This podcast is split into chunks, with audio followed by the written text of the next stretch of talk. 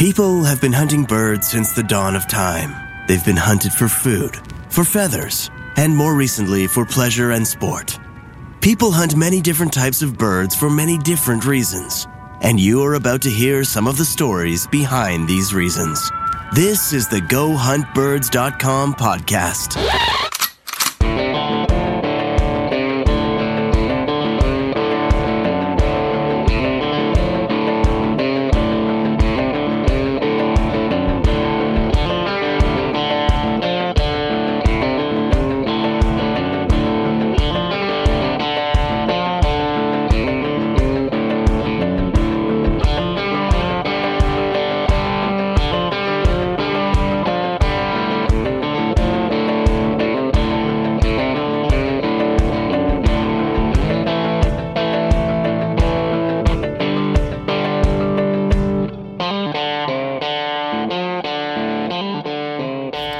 Drill. It's another episode of the Go Hunt Birds podcast. We got Bobby Easter on board, and I'm your host, Marc Lapierre, the owner, founder of Go Hunt Birds. And uh, what are you saying, buddy? Oh, not too much, man. Just uh, figured I uh, go in for a night shift tomorrow, so I'll be up a little later tonight. Figured why not hit record and shoot the ship for a little while. Yeah, and catch up. I feel like I haven't talked to you in like a couple weeks. You've been a, know. you've been a busy Been man. busy. Oh, very much so. And then we just started a bathroom renovation as well, so that's you know. That sounds like something I would not want to be undertaking with a house with three children in it. Well, it's the downstairs bathroom and it's the, the basement bathroom, so the kids won't use it anyways because it's in the basement and it's scary. So Oh. it's not. It's perfectly fine. But Is it, uh, yeah, they. Uh, Is it close to your bar? it, so it's just like a guest bathroom. Is it close to your bar? It's like across the hall. Oh, awesome. Yeah. Well, I'm gonna have to make a, a point to come visit you. Well, that's what I mean. Like for for anyone that was staying here, there's a huge couch that uh, it pushes together, and it's like the size of a king size bed. And then, you know, there's a fridge down here, and I don't. I haven't had any beer in it in forever, so Are you still off the beers? Uh, I actually unplugged it the other day. it's weird. You unplugged. Yeah, yeah. I Yeah. uh, I got a case. Uh, me me and my boss had a, a bet for the Super Bowl and uh, for who was going to win, and I won obviously. So uh, he ended up getting me a two for. It was the first case of beer I'd had in forever, and uh, I ended up giving a bunch of them away. and I had a couple of them, but just yeah, no, I'm not really not drinking as much beer. That's good. That's good. I'm still. Uh, well, when we're recording this, it's Sunday, so I'm on day 56 of 75 hard, and by the time this hits the airwaves, it'll be into the 60s uh, with no alcohol. So, but uh, I'll tell you, it's hard. I had a couple buddies over here Saturday, and they were having some beers, and one guy was having a few scotches, and I'm like, man, would I ever love to just throw all of this out the window and indulge? Oh man, but you probably would regret it so quickly. Yeah, so I just instead had a. Can you imagine how shit faced you would be? Oh man! So the last time when I did seventy five hard on day seventy six, I decided to have a few drinks and I got a buzz off of two craft beers. Man, I was. It was uh, your your tolerance disappears. So, no doubt. but anyway, so we got a couple of. Uh, so like I said, this is going to air on March the third. So this will essentially count as one of our Friday Fowl Focal Point episodes. Um, and I got a few focal points to, to talk about here. So, just going through the stats for the podcast, and uh, this is the 81st episode that will go. I know we haven't been keeping track of episodes, so I kind of let that kind of forget how many we were doing, but the uh, the stats tell me that we've done 81 episodes now, including this one. So, and actually, the podcast started on the 4th of March, 2018. So we've had this podcast for five years now. It's crazy, eh? That is crazy. And at one time, it was like almost no longer. Oh, a few times, and then uh, we've got over seven thousand downloads to this podcast now, which I know, if by some standards, isn't a huge amount, you know, for some of these bigger podcasts, but for uh, for other other people I've talked to podcasts, I'm like, wow, seven thousand downloads, that's a lot. So it's uh, we're chugging along, man. Um, the top down, the top downloaded episode was the Well, one and we. realistically, it's all of our friends. Well, it isn't. It isn't, man. You'd be surprised. I get messages from total strangers of people that I don't even know. So, the top downloaded episode was the one with Tony Vandemore. Uh, to date, it has 200 and 283 downloads for that one episode. And looking all the way back to the, all of the episodes, the one that has the least amount of downloads is one I did. It was the third episode I did with Jason St. Michael, uh, who is the manager of Safari Club International in Canada, a good buddy of mine. And it only has 37 downloads. So if you're listening to this podcast and you'd like to go back in the archives, go all the way back to April the 4th, 2018 and uh, you can listen to uh, the third episode with Jason St. Michael and I, and uh, let's get that one up there. Let's let's get it up over. It's got 37 downloads as of now, so I'd like to see it climb. So if uh, if it climbs over the 37, I'll know. Oh, that's a good episode too, actually.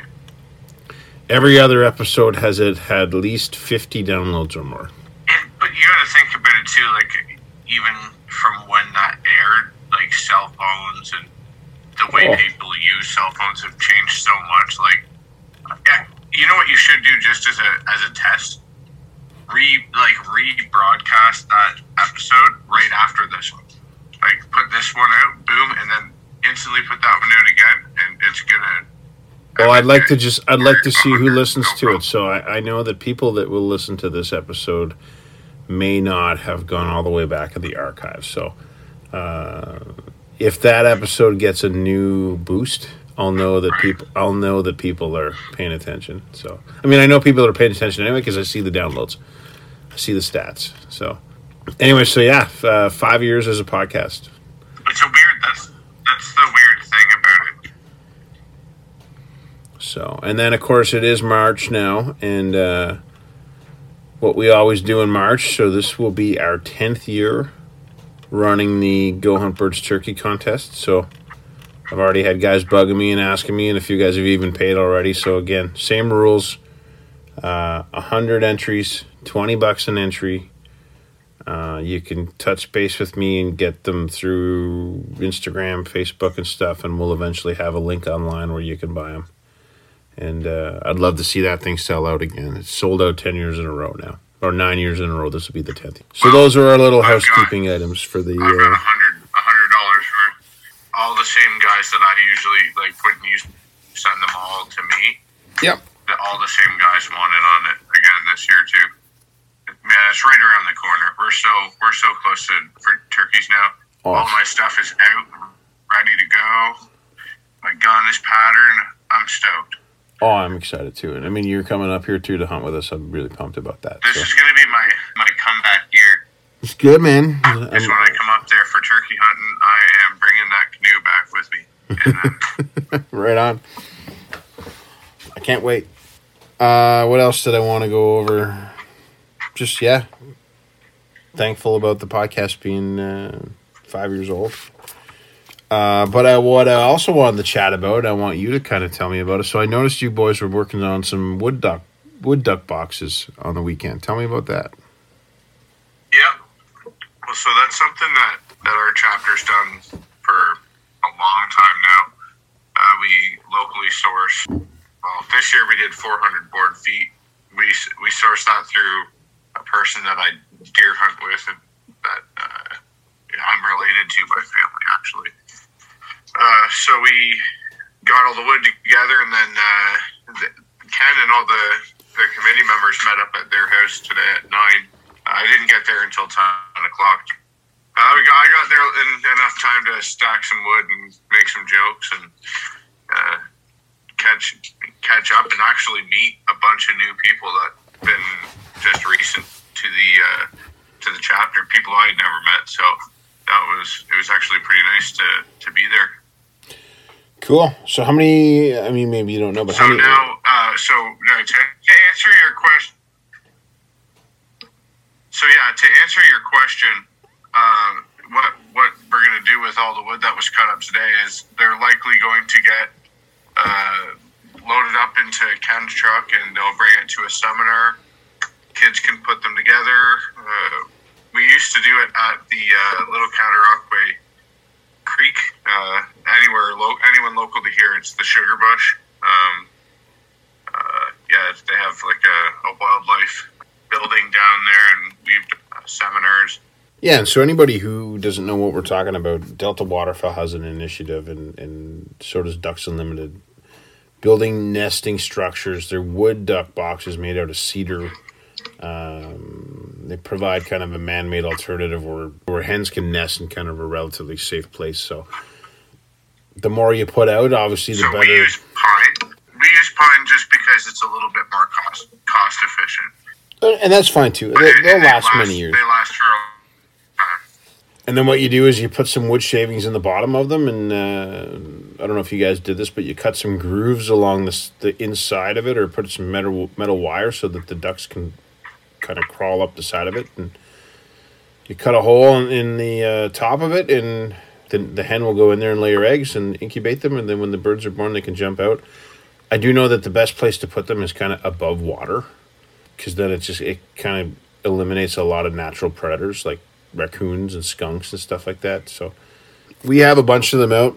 Funny story about these wood duck boxes. So a number of years ago, this guy I knew messaged me and said, "Hey, do you know anybody that's looking for wood duck boxes?" And I'm like, "Well, what do you mean?" He goes, "Well, I found this old cabin, this old trapper's cabin in the woods, and someone had put a whole bunch of these wood duck boxes in the cabin." And so we went and checked it out, and what it was was the this person had taken on a contract to put these wood duck boxes out by Ducks Unlimited. And I guess it, it looked like he got paid for the contract and then he just threw the boxes away and he didn't even put them out, stuffed them all in this trapper's cabin and just kind of left them there. And so we went and uh, picked them all up, and there was probably like 30 or 40 of them. And put them all in the back of my truck, and they were all stamped Ducks Unlimited and uh, all really well made. And they all had numbers on them, like they were you know there was it was it was a nesting survey that obviously DU had paid somebody to do, and this guy just kind of took the money and ran. And the reason why I know that is because the paperwork and the documents were in, like in there, you know. Um, anyway, long story short, we we went and grabbed them, and a, a few guys that I know, uh, Sasha and I went and put a few out. Uh, Sean Davidson put a bunch out with me. We put them out all over Um, put a bunch at Man Made Lake. We put a bunch uh, for the local guys that live around here. We put a bunch out on the uh, Snake River, which is kind of near Cobden area. We used to go check them every year. I, I will say I haven't been out to check them in the last few years and re, kind of re clean them out, but I'm sure they're still being used a little bit. But uh, seeing you guys post those pictures the other day of making them have kind of got me thinking again like man i should take a walk and go clean some of those out before the, the winter's over and maybe even put a few more out Yeah, well, it's one of those things too uh, like the initiatives like that, where somebody's like, "Oh yeah, I can take thirty or 40 of them." It's just like, well, not like sure you can, but are you gonna have the time to maintain forty boxes? Like, let's be honest, like two or three is more than enough. And you know, like if you're doing it the right way and you're going out on the ice, you know, there it, it comes with its inherent dangers as well. Uh, but even like creek beds and stuff like that, uh, like I have one running through my property, and uh, wood duck wood duck boxes down down in there. It's perfect. You know, you, again, you do run into the, the raccoons a little bit more, but to be completely honest, you know, that's you know, life. Anyways, we're trying to make it a little bit easier. If it helps, if it doesn't, well, a raccoon can can get into a, a hole in a tree too. So. Well raccoons are going to eat ducks anyway. They're going to eat eggs anyway but i mean this just gives the nests um, or gives the ducks that many more places to, to nest. There's a couple of uh, cavity trees on my property at my house where the wood ducks actually nest. Uh, it's pretty neat in the springtime. Like it's pretty pretty cool to see wood ducks in trees. You know, you don't you don't think of them in trees, but I mean, you- you'll see wood ducks up in the trees, and uh, the goldeneyes will do the same. They'll they'll nest in cavity holes as well. So Yeah. good on you guys, man. it'd It's, uh, actually be. I'm surprised that they don't have like nesting boxes like that up Lake Ontario for diver. duck. You could probably put a bunch in, yeah, especially for you know like stuff like canvasbacks.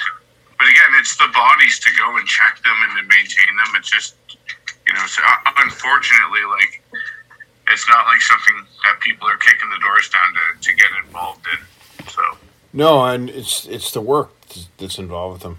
Um, and again, I, I sh- you know I'm just thinking I.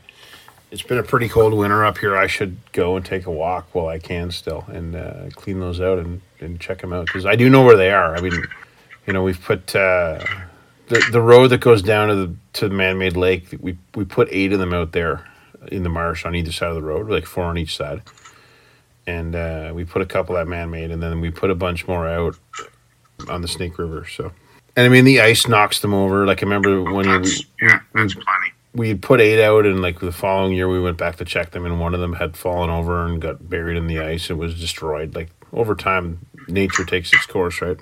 Yeah, the uh, the way to really get them in the, in there solid and like it, you'll see guys, uh, you know, especially if it's like a right like flooded rice or uh, like I've seen guys that run cornfields on the edge of rivers, and they'll just put them like if the river's not too deep, then you can weld up like a square with like a two like a two inch pipe coming up the, the dead center of it and, and get enough weight and it, it can sit in the water and the ice will knock it around a little bit, but you weld it hard enough, it won't it won't fuck it up too bad. What we did with mine, we we got like a Those the T bars. They used to use the T bars. yeah, but they bend. The ice bends them. That's the problem with those. The uh, Oh yeah. the way we done them was we get galvanized fence posts. You get like an inch and a half galvanized f- fence post, and you hammer it into the marsh, and then you get an inch galvanized fence post, and you slide it inside the inch and a half one. You know what I mean? And then you can actually pull the things out and Right. check them. Yeah. You can put them up a lot higher than you can the T posts. So next next time you're at Manmade, I'll show you where the ones we have are. are. And we did we did the other ones too. Is some people have seen the ones where they're made out of wire mesh with hay, and kind of like a cradle. They're more for mallard nesting. We've put those out in the past too, and again, again they they need to be maintained, and it's a, Oh, the nesting tubes. yeah yeah those ones. Like I said, good on you guys to uh, to take that initiative, and I know there's a few other chapters that do that same thing all over the place. So I know Perry Blank's chapter used to do that quite a bit. I don't know if they still do, kind of out in Western Ontario. It was nice just to be involved in helping get it to the point that it's at. You know, What- what I mean? like I, I might not be able to make it to the seminar where they build them, but it's all just it. I really enjoyed doing that. I would imagine it would have been nice to just be out with the boys. Yeah, it was. I saw a picture. I saw Lance Holmes in one of those pictures. I saw Ken Power in one of those photos. So good guys. What about Pete Heathfield? Is he still involved? He's still involved. Yeah, he wasn't there today though. He was at work. Oh, right on. Cool. Well, what else you got going on? Nothing, man. I'm uh, kind of just me and the wife have been bugging around the house, getting that bathroom tore up, and then I tore up my own room in here. I'm looking at maybe putting some new hardwood floor in. I don't know. Just adding to honeydew list, I guess. Cool. I guess you. You're cutting out on me there, I think. Ah, looks like we lost Bobby on this one. Uh, the feed has cut off here. So, Bobby, I don't know where you went, buddy, but uh, we're going to wrap this up anyway. Uh, so, just to recap here, yeah, it's our five year anniversary of the podcast. Huge milestone for us here at Go Hunt Birds. So, yeah, do us a favor, go back and listen to episode three. That's the one with Jason St. Michael from Safari Club. Let's get that one boosted up and maybe even go back and listen to a few more if you want. And uh, yeah, also send me your questions. Uh, info at gohuntbirds.com. Send me your questions. Send me the stuff you want to hear. who would you like to hear on the podcast? We got some guests lined up. We're just trying to get uh, dates and schedules uh, sorted out, but uh, we want to know what you want to listen to. We're going to try to do this every week, like we have been. Uh, and again, info at Go Hunt Birds is where you can catch me. And of course, turkey contest is uh, starting. It's uh, into March. Season's on its way. Let's get that uh, going and get it all wrapped up over the month of March and get everybody's kits out to them. Got some cool stuff lined up for that. And uh, cheers, everybody. Bobby, I don't know where you went, man. Off into the internet abyss, but uh, I'm sure you'll be back on the next episode of the Go Hunt Birds podcast. Cheers.